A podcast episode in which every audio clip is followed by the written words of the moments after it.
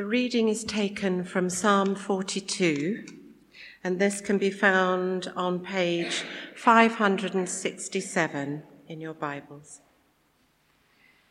Psalm 42. As the deer pants for streams of water, so my soul pants for you, O God. My soul thirsts for God, for the living God. When can I go and meet with God? My tears have been my food day and night, while people say to me all day long, Where is your God? These things I remember as I pour out my soul, how I used to go to the house of God under the protection of the Mighty One, with shouts of joy and praise among the festive throng. Why, my soul, are you downcast? Why so disturbed within me? Put your hope in God, for I will yet praise him, my Saviour and my God. My soul is downcast within me, therefore I will remember you from the land of the Jordan, the heights of Hermon, from Mount Mizar Deep calls to deep in the roar of your waterfalls. All your waves and breakers have swept over me. By day, the Lord directs his love. At night, his song is with me, a prayer to the God of my life. I say to God, my rock, why have you forgotten me? Why must I go about mourning, oppressed by, by the enemy? My bones suffer mortal agony as my foes, foes taunt me, saying to me all day long, Where is your God? Why is my soul?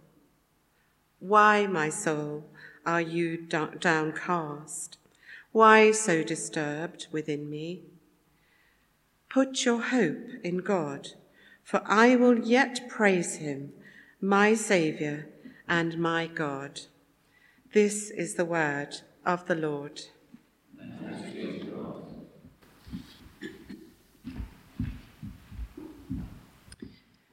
Mike's just asked for a few verses from Romans chapter 8 to be read as well. So I will read Romans chapter 8, verses 18 to 25 and then verses 31 to the end. Romans 8, 18 to 25. It's on page 1135. I consider that our present sufferings are not worth comparing with the glory that will be revealed in us. For the creation waits in eager expectation for the children of God to be revealed. For the creation was subjected to frustration, not by its own choice, but by the will of the one who subjected it, in hope that the creation itself will be liberated from its bondage to decay and brought into the freedom and glory of the children of God. We know that the whole creation has been groaning as in the pains of childbirth, right up to the present time. Not only so, but we ourselves, who have the first fruits of the Spirit, groan inwardly as we wait eagerly for our adoption to sonship, the redemption of our bodies. For in this hope we were saved. But hope that is seen is no hope at all. Who hopes for what they already have? But if we hope for what we do not yet have, we wait for it patiently. Verse 31 What then shall we say in response to these things? If God is for us, who can be against us?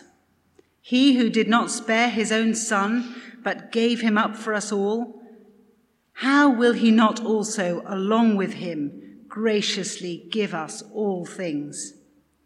Who will bring any charge against those whom God has chosen? It is God who justifies. Who then is the one who condemns? No one. Christ Jesus, who died, more than that, who was raised to life, is at the right hand of God and is also interceding for us. Who shall separate us from the love of Christ? Shall trouble or hardship or persecution or famine or nakedness or danger or sword? As it is written, For your sake we face death all day long. We are considered as sheep to be slaughtered. No, in all these things we are more than conquerors through him who loved us. For I am convinced that neither death nor life, neither angels nor demons, neither the present nor the future, nor any powers, neither height nor depth nor anything else in all creation will be able to separate us from the love of God that is in Christ Jesus our Lord. This is the word of the Lord. Thanks be to God.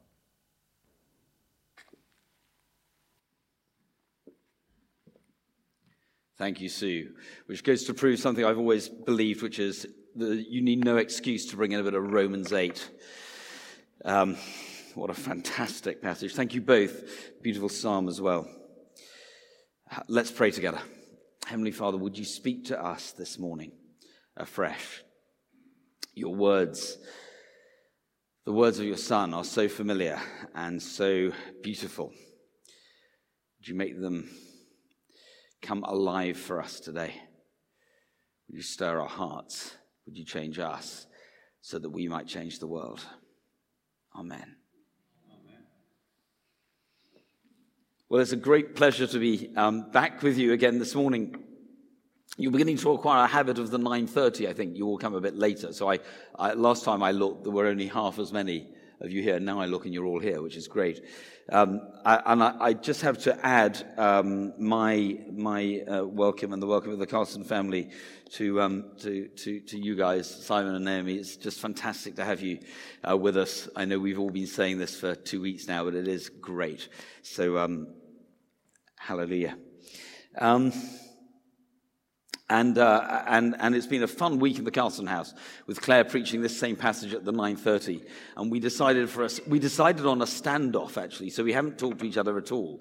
So if, if, if anyone's not here and ends up listening to these two sermons on, on the website, it will be fascinating to hear if there's what correlation there is, or whether the Lord speaks totally differently to a husband and wife in the matter of, in the matter of um, one verse of scripture. Wouldn't it be just great if we had a righteous world? Wouldn't it be great if we had a righteous world everywhere we see the evidence of the contrary, or as a friend of mine calls it, wrongtiousness, deception, confusion, idolatry? It's an old fashioned word which basically means slavery to things and philosophies and people. The whole world, after all, lives under the control of the evil one. 1 John 5, verse 19. That's why we have a wrongtious world. What has been released on the world right now, the spirits that are released on the world right now, I think make it tougher to live in than at any time before. I think we, I think our children and our grandchildren have it tougher now than any generation has had before. It's not surprising that we ache for a restored world. We ache for a restored world. As the psalmist says, My soul longs after the Lord like the deer pants for the streams of water, as we just heard, verses 1 and 2. We are exhausted with the daily battle. It is a daily struggle for all the blessings of our modern world in this country, for all the blessings of communication and entertainment and high standard of living and all we can possibly want to eat and drink, most of us, and free health service. Uh, wow, my goodness, we live in a wonderful world in terms of provision, but the battle is tougher than it's ever been. The psalmist remembers with bittersweet reflection how he used to go to the house of God under the protection of the mighty one with shouts of joy and praise among the festive throng. verse 4 of our psalm. And I do this sometimes. I, I, I just, I don't know whether it's just some sort of um, lost or wrong sense of yearning for the past, because the past wasn't always good, right? But I just, sometimes I just think, wow, it was simpler then. I don't know. I see an old movie from the 80s and I think, wow, life was simpler then. That's just the 80s. And some of you here saw the 60s. I saw the 60s. I don't remember much. But, you know, was life simpler then? Maybe it was. I think it was. I think we've got more complex and, it, and it's just tougher than it ever was. And it's not just you and me. Paul puts it like this in Romans 8, what we've just heard. And by the way, if you want to, if you do want to follow it in your Bible, it, I think Romans 8 is the one to follow this morning on page 1135. And in verse 19 and onwards, Paul says this the creation waits in eager expectation for the children of God to be revealed.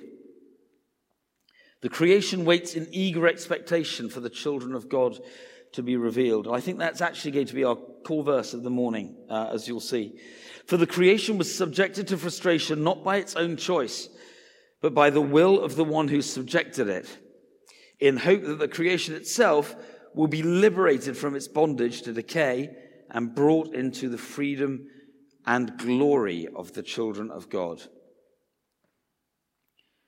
So, what's happening here is that, that God, responding to the sin of Adam and Eve in paradise in Genesis 3, subjects creation to frustration. So, he says to Adam, God says to Adam, because you listened to your wife and ate fruit from the tree about which I commanded you, you must not eat from it, then curses the ground because of you. Curses the ground because of you. Through painful toil, you will eat food from it all the days of your life. Genesis 3 17.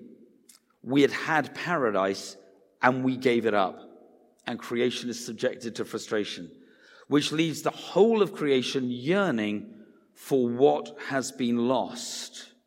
For what has been lost. Remember, Jesus will go on and say, The Son of Man has come to seek and save what has been lost. We often misread that as the lost, meaning people who don't know Christ. Actually, he says, What has been lost. This is what Jesus came back to save. The whole of creation yearns for what has been lost. And Paul calls it a groaning in verse 22. We know that the whole creation has been groaning as in the pains of childbirth right up to the present time. It's the, the pains of childbirth. It's like, I, I, I'm a man. I'm not going to go here. But just to say, it's that, it's that agony of something is, is sh- sh- we're waiting for this thing. We're waiting for this glorious life, but it's painful right now. It's painful right now, and it's always darkest before dawn. Paradise is lost, and all of creation wants it back. It's natural for us to hunger and thirst for righteousness. More than that, Jesus says it's good. It's good. Blessed, he says, are those who do so. We sing, Break my heart for what breaks yours. Break my heart for what breaks yours. I want to know what breaks the heart of God because that is what I want to hunger and thirst for. It is painful and good to hunger and thirst. There's a sense of desperation, isn't there, in this? Jesus would feel it. Jesus would feel it. The, his anger at the con men in the temple, his anger at the enemy trying to steal the life of the young girl. It's battle all over. Psalm 42, verse 9. Why must I go about mourning, oppressed by my enemy? Happily, Jesus wasn't oppressed. He had the command all the time. And so, so do we if we live in him. And we'll come back to that. But there's this sense of constant frustration, battle. We are not there yet. Creation is groaning for what has been lost. Sometimes I literally cry from the weariness. I, I, don't know if this ever happens to you. It happened to me the other day. I don't know what it was. Maybe it's because I used to be in the military, but I was just coming through Waterloo Station. And, um, and, and there, were, there were three uh, retired, I guess they were warrant officers or some majors from uh, two para. Uh, and they were, they, they, they were um, uh, there asking for funds for Help for Heroes and, and, and all of that. And um, there's a Scottish battalion in two para, and so they had the guy with the pipes. You either ha- love the pipes or hate them. I happen to love them, and, and they always stir me. And I just, I went over to, so one of them was playing the pipes, and the other two were looking super smart in their purple berets. I was, I was like, oh, because the parrots or something else. And, um, and, and I went up to one of them, we, we just talked, and, and he was telling me about the Scottish connection and, and so on. And just something stirred me. And, and it's not, it's not war, because war is not glorious at all. War is extremely, extremely unpleasant. But there was something I don't know, very upright and beautiful about these men. And I just yearned for more of that. There was just something in me. I, I just had to leave I wept. And I walked down the platform just in tears for something better. Um, and this just suddenly comes on me. This, this, wow, we, I just long for righteousness to return. And then a voice says to me, hang on. Is that really what you want? Because suppose the great judge of all were to come right now. Suppose the great judge of all were to come right now. The rule with which we measure the world is the rule that is used to measure me. The rule we use to measure the world is the rule that's used to measure me. The, um, the great 20th century author Dorothy L. Sayers, uh, who was best known for actually for her mystery writer, crime writing, she was a brilliant, brilliant um, uh, theologian. And she wrote a wonderful essay called The Six Other Deadly Sins. Um, and in it, she warns against self righteousness and, and the calling down of the judgment of God on other people. And she says, Wait. I, paraphrasing, she says, Do you really want justice?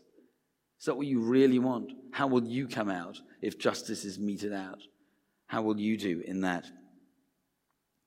On a, on a, on a light note, I remember my, um, my, my, our firstborn, Lily, when she uh, went into year four at St. Faith's. And, um, and the, uh, the, the much uh, respected Mrs. Landon, who takes that class, or did at the time. And we came back from holiday, and Lily was actually, uh, Lily was actually uh, sick for the first day. Couldn't go to school for the first day, but went for the second day. She was so looking forward to Mrs. Landon.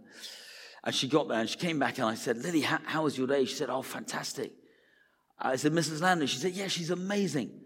I said, Why is she amazing? She said, Because, because she, she's really strong and really strict and she's really, she's really disciplined and, and it's wonderful and, and like, you know, she, she, she's got us.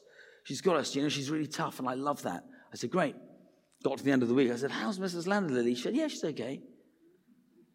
I said, What's happened? I said, Well, you know, I said she's really tough. I, I said, Yeah. She said, Well, she's really tough with me too. I thought that's just an absolute classic. Right. And that in that very beautiful way, she just brought out this whole lesson. We can yearn for justice, but what's justice going to do to me? What's justice going to do to me? There is one inescapable conclusion. Before we can truly hunger and thirst for righteousness in the world, we must first hunger and thirst for it in ourselves. Until I am righteous, how can I ever hope to survive in a righteous universe? Actually, righteousness is scary. The prophet Malachi asks, Who can endure the day of his coming? And who can stand when he appears? For he will be like a refiner's fire. It's pretty hot.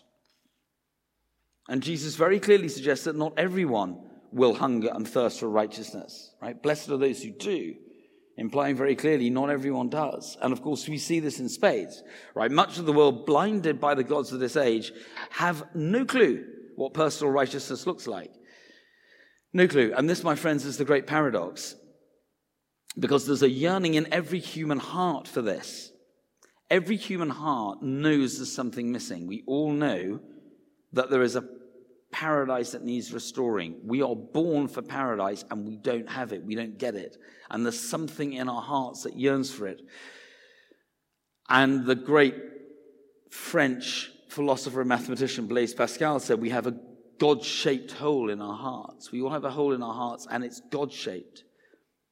And so until you fill it with God, it's never filled and the world tries to fill it, and so do we if we're not careful, with all sorts of other things, with the pleasures of the world. Money, sex, and power are known as the unholy trinity, but there's more than that. It's whatever it is that you're trying to fill this heart with, just will not do the trick until you fill your heart with God. Our hearts are restless, said Augustine, until they find their rest in you. Only God can fill the hole that is in our hearts. Everything else is an idol and will leave us deeply dissatisfied. And even for the believer, there's a danger. So I was challenged recently when a speaker asked, Do you really want revival? We say we want revival. Do you want it? Because it's going to shake us all up. When Jesus starts to come and when the Holy Spirit starts to really do his work, it shakes us all up. And we lose some of these crutches that we've got, that we're used to, that we quite like. Jesus asked the blind man, What do you want? Extraordinary thing to ask a blind man. He's crying out, Son of David, have mercy on me. And Jesus says, What do you want? And when I first read that as a young one, I thought, What a daft question you know, with respect. I mean, obviously, it's obvious what he wants, but of course, what Jesus is saying is, do you really want your sight back? Because actually, he, he, he'd worked it all out. He knew how to beg, and kind of he was okay, right? He was, you know, and Jesus just wanted to check that. What do we really want? I'm doing, thank you, very well. I'm doing very well. I'm okay. I've adapted. I've adapted to the world around me. I've adapted to the world around me. But even when I get over that and I realize that I do want righteousness in my heart, then, then we have Luther's problem. So the great Martin Luther, the great reformer to whom we all owe so much, was reading Romans 3. And he got to verse 20 and he read, No one will be declared righteous in God's sight by the works of the law. Rather, through the law, we become conscious of our sin. And he's holding this burden saying, I can't be declared righteous. And I'm, all I am is conscious of my sin. And in a state approaching depression, he read on, and in the very next verse, he reads, But now a righteousness from God has been revealed. And he goes, Oh no, that's even worse. Right? The last thing I now need is to see God's righteousness just to make me realize how sinful I am. I know it already. And then, of course, he read on he read on, he realized that the righteousness from God is a righteousness that God gives us. A righteousness that God gives us. There's a beautiful translation of this. Um, if you ever get hold of the Bible in pidgin English, it is absolutely magnificent to read these theological uh, treatises just written in pidgin English. And this piece is written God, he spick him all right. All right spelt O L R I T E. God, he spick him all right. In other words, he pronounces us righteous. God makes me righteous. He declares me righteous. I don't have to find my righteousness from anywhere else. Jesus says to the blind man, receive your sight. Your faith has made you well. Luke 18, 42. And so he does to us. Receive your justification. Your faith has made you righteous. First, of course, we have to answer. So the blind man asks, Lord, that I may receive my sight. What do you want? Lord, I want to receive my sight. Jesus says to us today, What do you want? We say, Lord, I want to be righteous. Blessed are those who hunger and thirst for righteousness, for they will be filled. And this is the deep hunger that Jesus speaks of. This is what he's saying on the hill.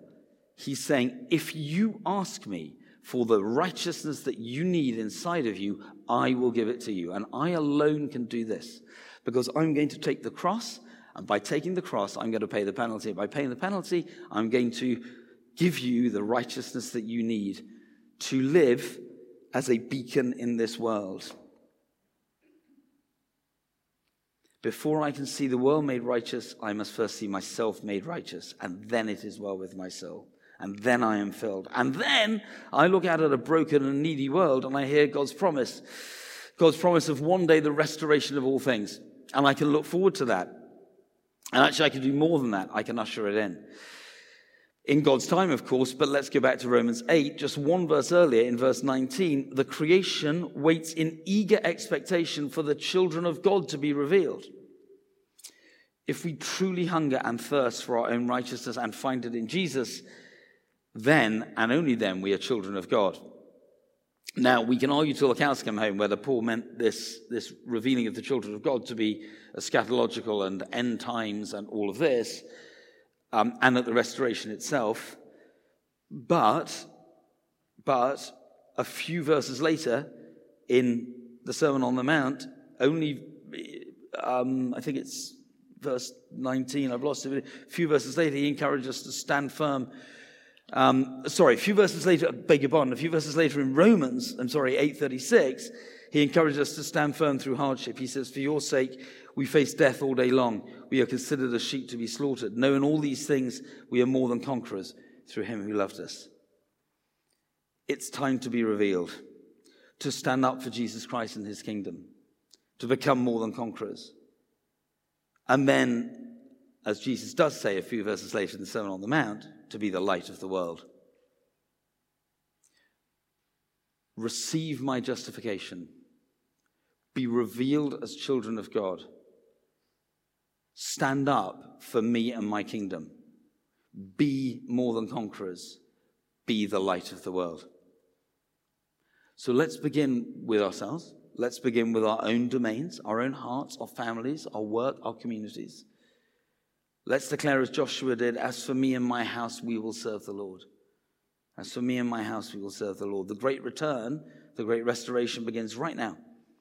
The kingdom of God comes through the hearts of his people. Blessed are those who hunger and thirst for righteousness, for they will be filled. Amen.